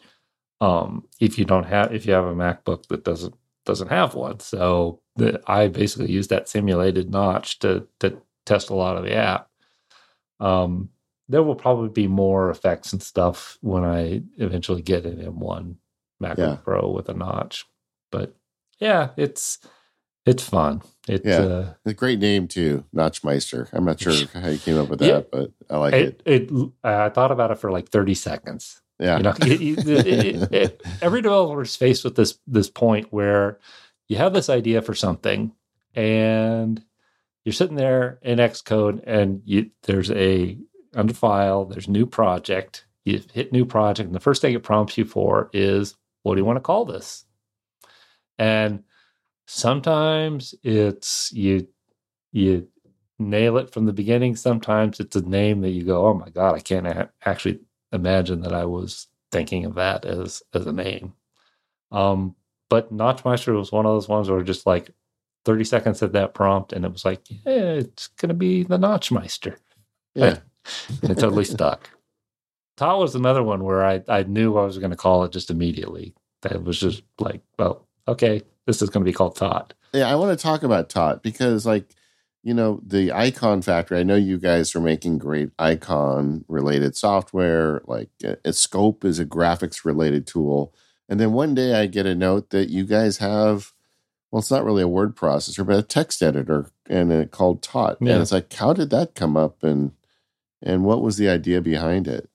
The idea behind it was actually not mine. It was a uh, developer by the name of Andre Torres. Um, he he's worked a lot of different places. He, uh, I think he was working at Slack at the time that that I did this, but he had a little app called Tyke, which was just basically something that sat in your menu bar. You clicked on it and it gave you a little little uh, text view that you could type into. And I found myself using this thing all the time because the problem I always had was I would open a new text edit document, you know, and yeah. I would end up with, you know, dozens of, you know, untitled one, untitled two, untitled three, untitled four, and they all had kind of a little bit of text in them. And some of I had, you know, had created, you know, weeks ago and forgot about. Yeah. And well, I sort of saw Tyke as the as as a way to get away from that but it's like ah i need more than one. I, am you know i i, I want to i don't want to have an unlimited number of things because that's where you get into trouble right? You yeah. have an unlimited number of untitled documents. Well you got to go at some point you know and deal with the mess. So it's it's kind of nice to just have a, a fixed number. And originally it was was five and uh, one of our designers started using it as his to-do list and he said you know this would be better if it had seven. And so we came up with the idea of seven dots and then and each one of those dots is something you can edit text in. It doesn't you don't doesn't care what kind of text you put into it. It's yeah. just whatever. And then it was like oh well we should hook this up to icloud so that it you know if i type it in on one mac i can see it on another mac and then once it was in iCloud, it's like, oh, wouldn't this be great if it was on my phone too? And it kind of got into to, to that area. And then it was like, well, we'd like to have a little bit of minimal formatting there. What how can we do minimal formatting? And then Markdown entered the scene. Yeah. And I wrote some code to parse Markdown and make styled text and made it cross platform and there we are. It's, yeah, it came top. together really quickly. I mean, and I really like the model of it. I think is it. Am I right that it's free on Mac? Yeah, it's my yeah. gift to Mac users. yeah, and and I, I, as soon as I saw the price, I'm like, oh, that's Craig. Craig is behind this. But it's yeah. it's it's free on Mac. It's twenty dollars on iPhone and iPad, but you kind of look like you're buying it for both platforms at that point. Yeah, that that that that that was the idea. There is that um, you get a good idea of, of whether you need it or not if you're using it on your Mac. And once you find that it's really useful, which a lot of people do, um, having it on your iPhone kind of becomes like I need it on my iPhone. In fact, that's it, the iPhone app was something I did after I had the the Mac app working. It's like ah, because you know you're out on a walk or you know you're someplace and it's like you want to you have this thought and you want to just like jot it down so that that you remember it later on. Well, that's what uh, that's what the iOS app is really good for. The whole pricing model was that if you really need that iOS app, you, you're you're you're probably a big Tot fan. So yeah, let's make uh it's not like you're buying, you know, one app for twenty dollars. You're buying two apps for ten dollars. And it's worked out well. It keeps keeps us motivated to, you know, keeping the app up to date and adding new features here and there. But it's the main thing is that it, it stays simple. So how did you? You said you knew immediately the name Tot. Why? I, I don't. I don't really get the name. The the name Tot was a play on the original app Tyke. Okay. And um, it also rhymes with Jot. You know, it was just you know it's short and cute. It was easy to build a, a word mark around. Um, the only downside is, is in in German it means dead. So oh, that's not good. yeah, and, and and and so many German users. I mean, bless them, they they write to me and go, "Do you know that tot means dead in German?" I was like, "Yeah, I do now." Whoops.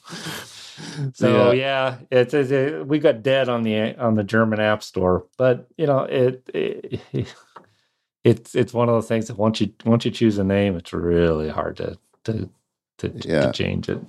Well, one of the features I love about it is just the easy switch between plain text and the format, and then um, I like the colors. Like, so there's seven. Different pages, and you can like like you can say I'm going to put you know client stuff on the red one and task on the green one, and I, I thought I just I know it's a simple app, but it's you can tell there's a lot of thought behind it. Yeah, the the the the, the colors actually turn out to be a really strong cue um, for memory, right? The you know they're you know when you have untitled one through untitled seven, it's uh, saying what was three again? Whereas you know if yeah. three is green, you know green is like money, or green is the color of the app icon, or green is you know whatever that, that being said, Tot actually is, is accessible. It's uh, uh, it it's got uh, grayscale with with numbers on them. If you've got that setting, you yeah. know, with in Mac OS, there's you know differentiate without color. Um, it actually works fine without color. So, well, it's a nice little app, and and it's uh, thanks. It's new since the last time I talked to you, but uh, I I I like it. I use it. I know, I know Stephen actually takes the Mac Power users edit notes in Tot, you know, when he yeah. does them. And yeah, it's perfect it's like, for stuff like that. exactly. it's just real quick and easy to, to get to some text. I think the power tip is to add a keyboard shortcut to it and you do it right in your preference pane. So like you yeah. put some sort of keyboard shortcut. So anytime you want to jot down some text, you, you hit the button and then you get it going. Yep. No, we, uh, it, and when the other pro tip I would tell people is that when a one of the dots starts getting full, it's time to move that information somewhere else more permanent or just get rid of it. You know, we yeah. have people that say, "Oh, can you add a couple more dots?" And it's like, "No." Yeah.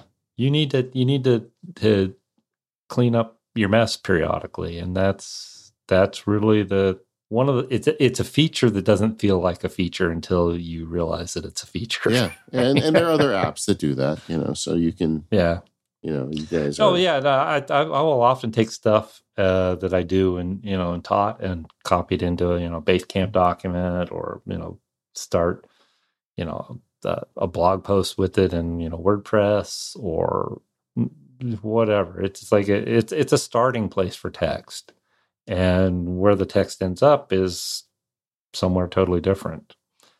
It's a lot like Linea, a lot like Linea, yeah. another one of our apps. It's a you know it's a sketching app for on the iPad. Yeah, that lets you get an idea started. You know, sometimes it's you know the visual idea, sometimes the architecture diagram. You know, I, I use it for software development all the time.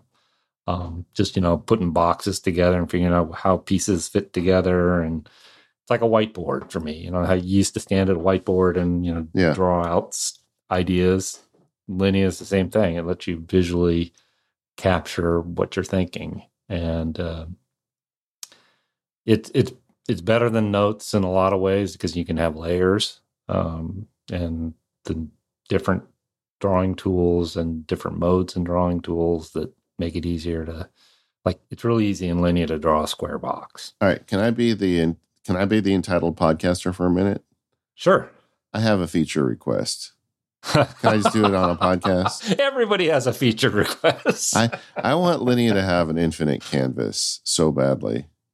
Yeah. Yeah, the the, the you know the the Mac uh, it, or the the iPad is a very powerful device, but it does have a limited amount of memory, Yeah. and it's a hard thing to make that infinite canvas. Um, you're not the first person to ask for this. I Yeah, I, know. and Because We you guys get we- everything right. I just, you know, there are some apps out there that have infinite canvases, but like they don't Yeah, sync and or they're- don't or they're complicated. You know, it's like you Right, guys right. got the balance.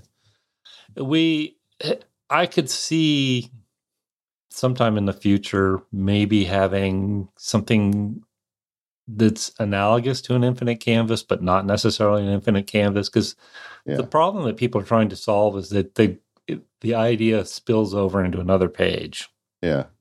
right that's typically what the the problem is that you okay you filled up this page and now you need to go expand on this part of the idea somewhere else and i could potentially see doing something where you know like how did how how did you, Linea has a lot of takes a lot from actually working with paper Yeah. right? the the the the notion that you know a sketch it, it's like a sketchbook right it's like and you can page through the sketches and do that kind of thing And, and see, that's where I run into trouble because I don't really use it as a sketchbook. I use it as like idea development, right. almost like a big mind map kind of thing. yeah well that that's where i was going to go with this is that, that what you want to do is not necessarily page through the sketchbook you want to take these sheets of paper and Yeah. organize them physically you know next to each other so you know Yeah. that that's something you know i'm not going to commit to No, no, Uh, he- the guy's anything, like, he's like, I just come on the guy's podcast and he's hassling me about my app. Yeah. Jeez.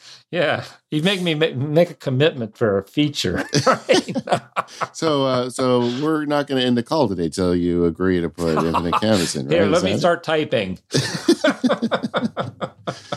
You- know, I'm other- gonna open Tot and, and make a note here. Yeah, I'll, I'll get get get cracking. I've already got Xcode, that buddy. note, by the way. I've, I've I've already got that note in Tot to, to have the infinite canvas. And so, all yeah, my, now I- my listeners are going to be hassling you about it too. I'm sorry, man. I just caused you so much grief. But the uh, oh no, but yeah. I, I I just think Linea gets so much right. But with the things I do with that I'm looking to do with the Apple Pencil is really kind of like idea development. And yeah, I'm just I looked at all the apps and I'm not happy with any of them. And the only thing that holds me up on Linea is this. But you know, I mean, but it's not even what you really made the app for. So I mean, that's kind of Well, unfair. You know, the originally the idea uh, was uh, Gedeon Maheux, uh, my partner at the Icon Factory, and another developer we were working with at the time, uh, Troy Gaul. Yeah, worked on this thing together. Right? I I I I had nothing to do with the initial development of the app. It uh, was just those two. And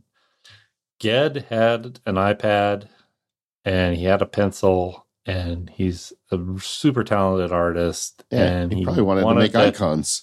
It, it, I was just going to say a lot of the stuff that he early stuff that he did were you know sketches for icons that you know to show clients to say you know these are some ideas that we have you know and what you know what do you think? and get feedback. Again it, it's a starting place right? Linea yes you can do final art for you know that you can produce some really beautiful stuff in it but more often than not, it's just that it's a starting place, right? It's, it's, it's something that helps you get to a finished Photoshop document or a Yeah. finished, you know, the OmniGraffle, the you know architectural diagram or whatever your your your final destination for the idea is. And then you were also the guy who coined the term tweet with Twitter, you know, and yeah. like it's just crazy, Craig, how wide you've gone with your development over the years. But wh- how do you see Twitter at this point as someone who's kind of been there since the beginning? Ooh. That's a hard question. I won't put you in a spot um, again. It's but, it's yeah. it's super valuable still, right? Yeah. The, the things like Notchmeister start off with you know an idea from Jason Snell, right? Uh, yeah, on Twitter. It's yeah. a it's a pretty powerful marketing tool, right? You know, you let people know about something new you've done. It's uh, it's, I mean, one of the things that I love about Twitterrific. you know, I, again, I'm not I'm not developing it anymore. It's it's purely mm-hmm. Sean's baby, and he and Gedeon, you know, Sean Heber and Gedeon came up with this idea of muffling, right? Which is lets you take certain things. And it originally started off as spoilers for TV shows. Yeah. Right. It's like, oh, I don't want to hear anything about Attack of the Clones or whatever. Right. It's a, um, it was a, a way to silence things that would upset you. Right? And, well, and, what we will dub more innocent times. yeah. Yes. so that has you know, again, it's a, it's a, a, personal need that actually turns out to be something that can adapt and morph into other things. And uh, yeah, in more difficult times. yeah. Yeah. Well, Twitter. But yeah, no, it, the Twitter, Twitterrific's been that it's pretty amazing. It, it's the, the run it's had, right? It originally came out and well, we did it on the Mac first, and that was like right. Ugh. It's getting to the edge of my memory here. That was Twitter came out not long before the iPhone, so it was probably around yeah. 2006 ish, I guess, probably. Yeah, probably 2005, 2006, and yeah, we we came up with the Mac app first, and and that's where the uh, David Lanham, one of our artists at the time, had just come up with the idea of Twitter and the Bluebird, right? The the he just he he made the first Bluebird, right? Yeah. Twitter at that point only had a, a, a logo type, which was which was their name in a kind of a round, curvy font, and I immediately loved that Bluebird. I couldn't get into the app fast enough. It was like, oh, this is perfect. Yeah. But there was another problem in that early Mac app is like, what do we call these things, right? We have these menu items where it's like, you know, post something. And there was, there was no there was no word for that, and then nothing used on Twitter's site that we could work off of. Um, so we started calling them twits, which yeah. is a terrible name. Yeah, that's a case where that's a case where your first name is really hideous. Yeah, right. Bad, bad. No, we can't call them twits. Well, we'll we'll worry about that later. Let's call them twits for now. And uh, yeah, one of the uh, the engineers at, at Twitter who I mean, everybody at Twitter loved Twitterrific too. Yeah. Um, because it was like it's a, they all had Macs and they all loved, you know, they obviously loved Twitter the service, but they also liked the fact that Twitterrific let you run yeah. run it without being in a web browser, and it was kind of small window off to the side. It was kind of more like a chat window than a yeah. you know full on web browser experience. And uh, you know, one of the engineers that you know uh, at Twitter was like, "Oh, you know, we love the bluebird icon." He's like, well, "You should call the the the things tweet." I was like, "Oh." yeah. It was like the, the the angels were singing at that point. I was like, "Oh yes, yeah. that's perfect." And I mean, the, yeah, the name we, Twitterrific doesn't imply birds and tweets. I mean that the the actual name itself really doesn't imply. Now everybody just thinks that, but you mm-hmm. had to get there. Yeah, no, it, it, it, we needed a noun, and it turns out it works as a noun and a verb. So yeah, yeah. it uh, it it it was a pretty ideal name, and you know, fit with the bluebird, and Twitter eventually came around. It took them years to come around to actually call the thing a tweet. Right? They they, they you know they they still they hung on to posting to your Twitter and things like that, and then they eventually, you know, latched on to, yeah, everybody's calling them tweets, so we should call them tweets. And they did the same thing with the blue bird, right? They, you know, we had Ollie and they came up with with Larry and yeah. Yeah. Well, it's it's a great app and it continues to be great. And um, now there was a time there where it seemed like Twitter was not interested in third party apps, and it seems like they've backed off that a little bit now. Are, are we in good shape now for third party Twitter apps? To your knowledge, um, I, mean, I don't know how um, much you're involved with this anymore. Yeah, that the the it's an evolving situation. Um, they've got a new API uh, that we would like to start using, but we've got a huge number of people that are using Twitterrific, and the rate limits on those APIs are something that are problematic for us. And Twitter knows that. And we're trying to work it out, and I'm not going to say anything more about it. Oh, sure, I don't. Want, yeah, yeah, we're we're yeah. both we're but we're both aware of the problem, and you know, we, it's it's been a great product. We wanted to keep it a great product, um, but yeah, it's it's, it's they've definitely. I mean, Twitter has definitely uh, changed their tune as far as you know, first party versus third party. That's good to hear. That's good yeah. to hear. This episode of the Mac Power Users is brought to you by Wealthfront. Invest for the long term on your terms. Get your first $5,000 managed for free. We all have regrets, and for a lot of people, not starting to think about their financial future or retirement earlier in life is one of them. The great thing about getting started with investing earlier in life is that you have more time to build your wealth. Instead of putting off your financial future, go to wealthfront.com. You can start investing in no time with Wealthfront's classic portfolio or make it your own with things that you care about, like socially responsible funds, technology, or hundreds of other investments.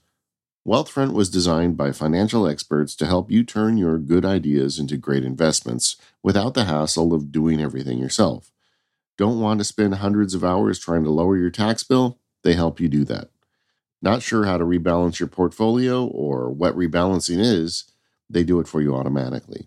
Wealthfront is trusted with over $28 billion with a B in assets, helping nearly half a million people build their wealth. And the best part is their product is simple and powerful. It has 4.8 stars on the Apple App Store.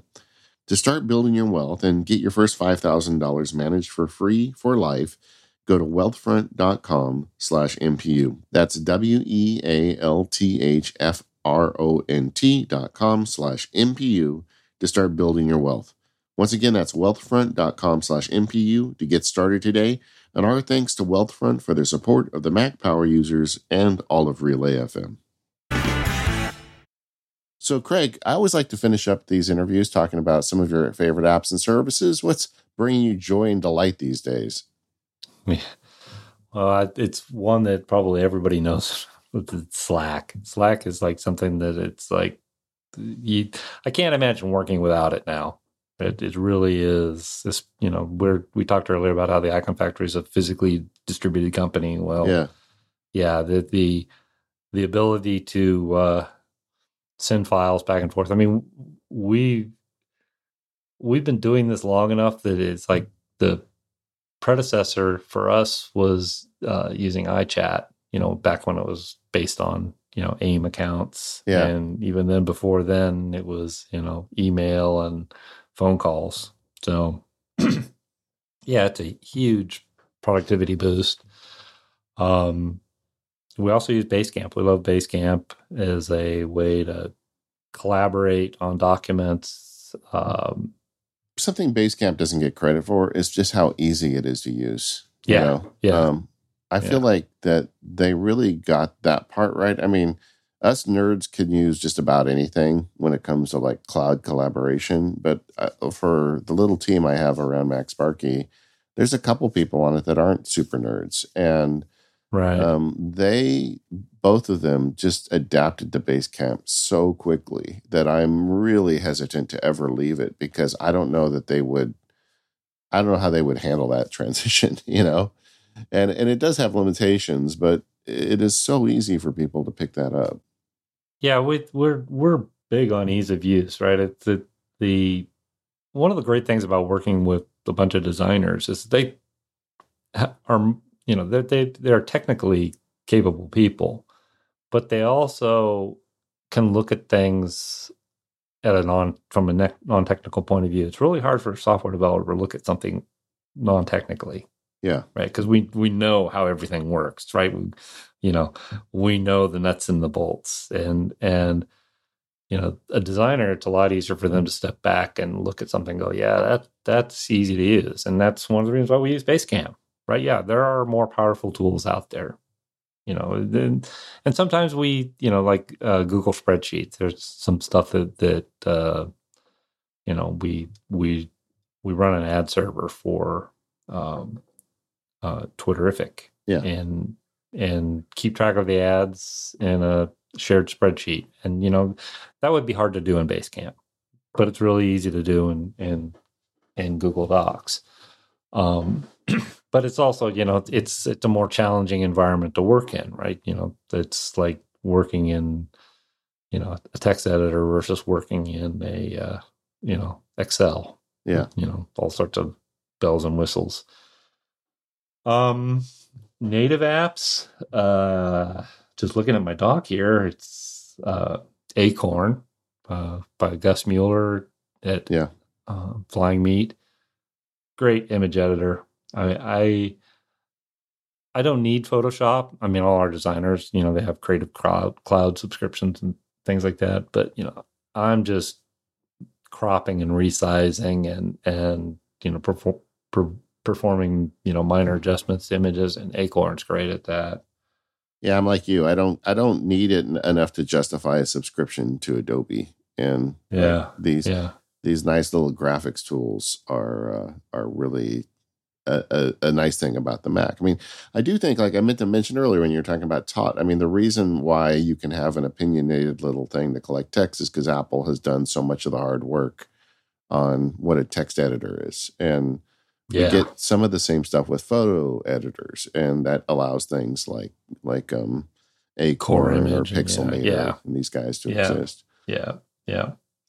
Also, big fan of of uh, Kaleidoscope and uh, versions that by company and based in Germany that that uh, has recently taken over these products and um, developers there are doing a great job with it. They were kind of a couple of apps that languished for a while and the, they got bought by another company. This so called letter like, letter opener.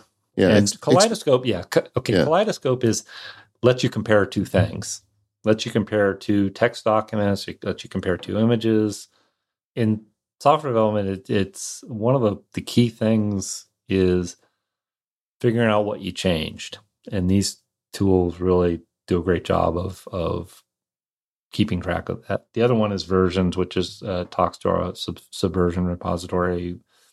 Um, we also use GitHub desktop to if we're you know working on GitHub.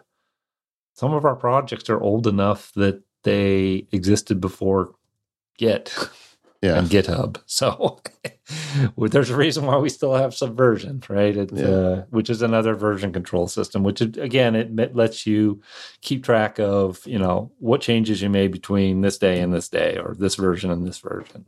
Um, well, the thing I like about Kaleidoscope is you don't have to be a software developer to use this. I mean, it, it um, no, it, no. just if you have text, if you're working in text and you just want to see how it's changed, that that app does it, and and it does it with panache. You know, it's nice. Yeah, looking. yeah, it does. It it it, and if you have two different folder hierarchies, right? You know, it's like you know, it, will show you, oh, this file was added, this file was removed, and you know, oh, this file was not only added or this file was not only moved, it it got these changes, and it's yeah, it's great for keeping track of uh of what you're working on. The granddaddy of all Mac apps, BBEdit. I don't think I will ever have a Mac without BBEdit on, on it. Yeah, real simply, it's there, there, are so many developers that came to the Mac for BBEdit. It's like mm. it really is. I mean, Apple should be sending checks over there. well, I think they probably are, and yeah, maybe indirectly, but yeah, no, yeah. it's a it's a great tool. Um, I use remote desktop a lot. Again, I've got multiple um, multiple Macs in in my office. And so, do you use the Apple Remote Desktop app or? Yeah, yeah, yeah. yeah, ARD. Yeah, the uh, it's great for you know that I've you know one of one of my servers. Uh, in fact, two of my servers in the office here are headless. Right, they don't have a display attached, so you know I can. In fact, when I had the the developer transition kit for Apple Silicon, I um, used that over uh, a remote desktop because you know I had my main development machine, which I didn't want to disturb. Yeah. But then at the same time, I wanted to be able to work on the Apple Silicon, which was on a machine behind me, and I didn't want to keep turning around all day. You know, type a few things here and type a few things here. So I just opened a, a remote desktop session onto the, the the DTK and was working on two Macs, but with one keyboard and one mouse. It was pretty uh, ideal environment. 1Password is another thing. I, I have a lot of passwords, right? I have to log into the Apple developer account. I've got, you know, a Stripe developer account. Yeah. I've got a uh, mail server. We use Fastmail. Fastmail is another awesome service. Really happy with Fastmail. I'm a recent um, convert to Fastmail. Yeah, man, I, I yeah. don't know why I waited so long. Yeah, that I, I we used to run our own mail server, and that was cool back in 1997. yeah, exactly. and nowadays, it's a pain in the butt. Yeah, it yeah. really is. Yeah. Um. So yeah, we're we we migrated all our you know there's 25 years of mail over from uh from our own server over to uh Fastmail to uh, Fastmail. Yeah, we everything else we run off of of of uh, a Linode, you know, of Linux in the cloud. So all our websites, uh, we have some software repositories and have have you other tried stuff there. the uh, Fastmail apps? Like the Fastmail app on the iPad is excellent. Yeah, I I I like to use Apple Mail, but yet the I agree it's it's a it's a well done app. In fact, the the app in a in a, in Safari in a web browser is yeah. really good as well. So it's yeah. it's and for, to me, that's important because I, I try to keep all my correspondence on my laptop just out of convenience. It's like the, everything I send and receive, I do from my laptop. Yeah, and then that way you you focus on your work on your iMac, and you don't get exactly. I yeah. I'm not distracted by email because you know sometimes I'll just shut the lid on the MacBook. Yeah. Right, I don't even know the emails there, and you know to to focus on software development for four or five hours without getting distracted by email or Slack messages or whatever. Yeah, sometimes that's what you got to do. Yeah, and it's. Um, but at the same time, you know, if I need to go check an email or you know do something, you know, just a, a real quick check, I don't even bother launching uh, the mail app on my my development machine. I just open up a fastmail.com window and go dig around and and because the the web app is so good that it it's nice to be able to do that just uh, you know for a quick in and out kind of thing. Yeah, no, I, I agree. Fastmail and then the whole automation thing. That's a, we could we're we've gone long today, so I won't get into it. But yeah, if you want to like really do some cool automation, and I know that like the people that use Gmail get a lot of, of interesting tools as well. But I find that the stuff you can use with uh, Fastmail, even like you can use regular expressions in your automation. It's like that is like next level stuff, and uh, I think we're gonna have to talk about Fastmail more on the Mac Power Users coming up. But the um, either way, Craig, thank you so much for coming in today yeah. and sharing your story with pleasure. us and uh, all the cool things you're up to. Uh, everybody that wants to uh, keep up with Craig, I would recommend going over the Icon Factory, but also on Twitter. What's, what's your handle on Twitter, Craig? Chockenberry. Yeah, that's right. C. Hockenberry. Yeah. Just think of just think of Count Chocula and Frankenberry and their their uh, illegitimate offspring yeah, well, there you go. And um, do you still haven't checked your fa- uh, your uh, profile image later? Is it still that crazy one where you're underwater? Yeah, yeah, uh, the, yeah, yeah, the underwater guy. Yeah, yeah, that's I, that's. Yeah, yeah. Well, we're going to People wonder what that is. yeah, I, I know exactly what it is because I I've been in the ocean and I know what happens when I'm not paying attention. Um, yeah. We're going to talk about that in more Power Years Day. We're going to get a little bit into California stuff, but the uh, either way, uh, so go check out Chockenberry at Twitter or the Icon Factory. Any other places people should go to check you out, Craig? Uh, furbo.org. That's my uh, my blog. Okay. I don't post there as often as I would like to, but yeah, that's another place that that uh, people All can see me. And we are the Mac Power Users. You can find us over at relay.fm slash MPU. Uh, you can also find the forums at talk.macpowerusers.com. I want to thank our sponsors today. It's our friends over at 1Password, TextExpander, Indeed, and Wealthfront. And we'll see you next time.